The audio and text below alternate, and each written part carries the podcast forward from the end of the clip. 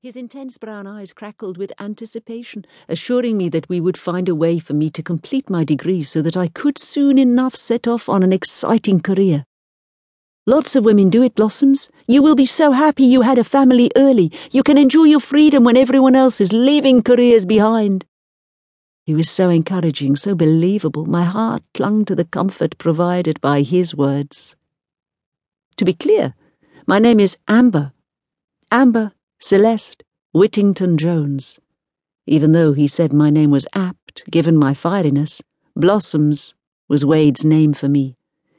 He saw me as full of opinion and idealism, desperate to open and bear fruit. He said I was the ultimate possibility. Blossoms. I feigned annoyance at the nickname, but secretly cherished his view of me. So I bore him Tyler. Something I took totally for granted. Something I assumed was ordinary. Women gave birth. Mine was intense, difficult in that I required 22 stitches after the fact, but entirely normal. Tyler came with a tuft of dark curly hair and murky small eyes. I would never have believed him mine had I not witnessed his arrival. A slice of his hair was missing, courtesy of the scalpel that had been used to give him a grander entrance. I knew I would fail at mothering as my first words as a fully fledged mom fell from my lips. Where the hell is the rest of the hair?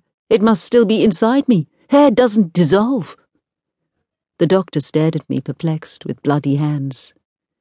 That will all be expelled. You have a perfect baby boy, Mrs. Jones. Ten fingers, ten toes. But all I could think about was dark, curly hair stuck in my core.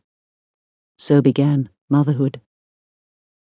My own mother had been bereft of colour, bereft of voice, a shell.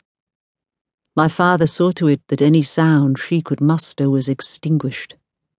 Despite this, in all his alcohol drenched rages, he never touched me, never even looked at me, referred to me as her or that one.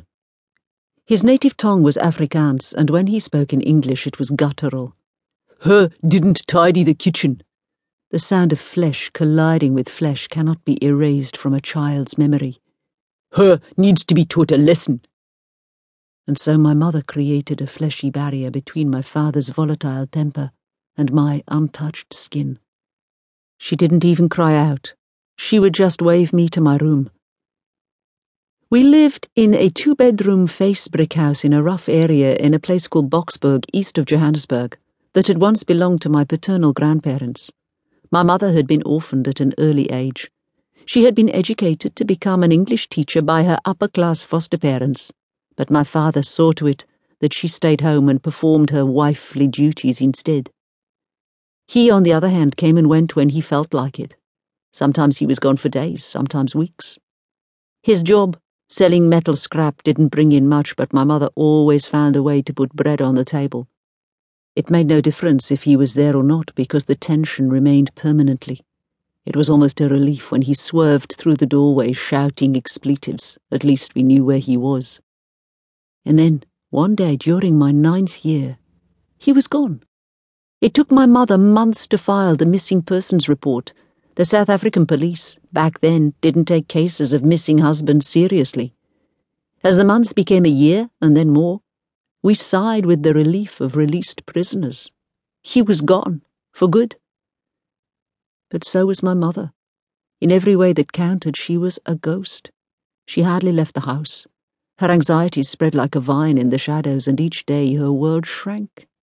At the same time, with each new phobia that spun a web inside my mother's faded psyche, I was emptied of fear. With every responsibility that became mine, Shopping, arranging appointments, going to the post office, cleaning. I grew determination. My mother had begun tutoring failing English students in the afternoons after my father's disappearance, but as time went by and her fears worsened, the burden fell on me to acquire work, which I sought out at a local supermarket, where I packed grocery bags and counted inventory. I was accustomed to my mother mumbling nonsense as she swept through magazines and newspapers for coupons, specials, and competitions. She had always won prizes in crosswords and wordplay competitions, and with my father gone, she began to enter these religiously, winning everything from hygiene products to washing machines. These jewels were sold.